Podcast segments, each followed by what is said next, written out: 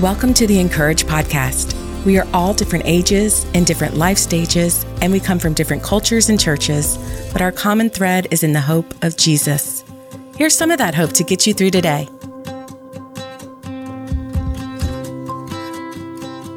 Today's article is written by Melissa Zaldivar and is titled, Is God Still Good When It Feels Like You're Being Ripped Off? I love summer in New England. Let's be honest, I love any season in New England.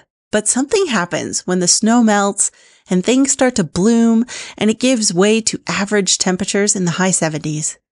The beaches are full and outdoor seating feels like the right choice. We spend our weekends walking outside and eating more ice cream than we should. In fact, New England eats more ice cream than any part of the country. And I can never get over the beauty of this place.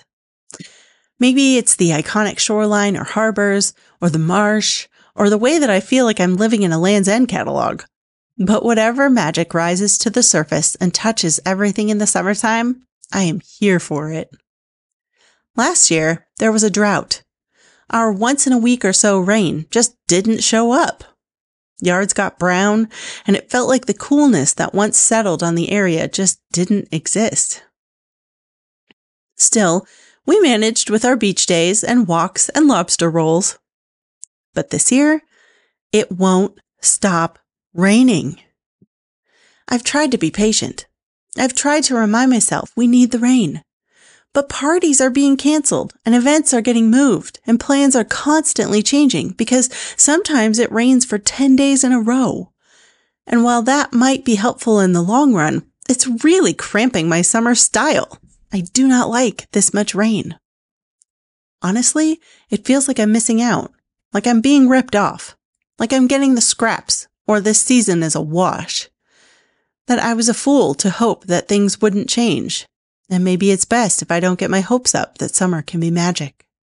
Why would I ever believe that things can work out? Or maybe that's just my heart bringing deep rooted fears to the surface. And it's not about the rain, but what it represents. Why hope that rain will stop when it just keeps raining? Why make a plan for the beach when it's just going to change why hope for things to go right when I've been proven wrong over and over again? I'm at the mercy of nature, and my nature is not to believe for good things. It is my nature to be guarded and slow to hope. So when summer arrives, and I, someone who might just be solar powered, and met with rain and cloudy days, I feel a part of my heart go numb. I sense a bit of myself shrivel up. I sit inside and I get quiet and find myself frustrated. I abandon hope. The Bible is full of barren women and wayward children and exhausted parents and broken marriages. It is a chronicle of shattered hopes in the things that once made people feel safe or certain. I think of Naomi, who, when her husband and two sons die, says that she left her hometown full with a family and God brought her back empty. She calls herself bitter. She refuses to hope. Still, God provides for her and cares for her. Even in her loss, she is seen. Even in her lack, she is fed. Even when she renames herself Mara, which means bitterness. The book keeps calling her Naomi because her identity is not the bitterness she has encountered. Yesterday, it stormed. Today, it's sunny. And tomorrow, it will storm again. But by the grace of God, I keep clinging to this truth. God is good and he does not change. So he could not be better if I had a sunny, dry summer. He could not be better if everything went the way I wanted. This rainy, stormy summer is his good plan in action. My prayer for the next month or two is to wake up in the morning and dare to hope that good things happen indoors and under umbrellas. That friendship can still grow and community can still be built and scripture can still bring me home. Because my hope is built on nothing less than the goodness of God, rain or shine. To read more from our writers, visit incourage.me. Make sure to subscribe to the podcast so you don't miss a single episode, and find us everywhere on social at (in)courage.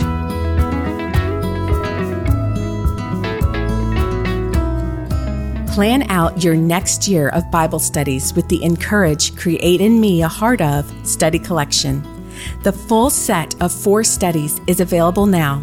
Each six week study includes stories from (in)courage contributors and a deep dive into Scripture.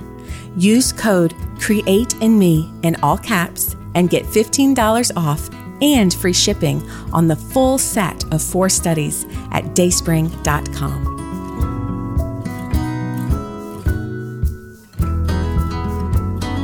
The (in)courage podcast is brought to you by DaySpring. For over 50 years, DaySpring has created quality cards, books, and gifts that help you live your faith. Find out more at dayspring.com.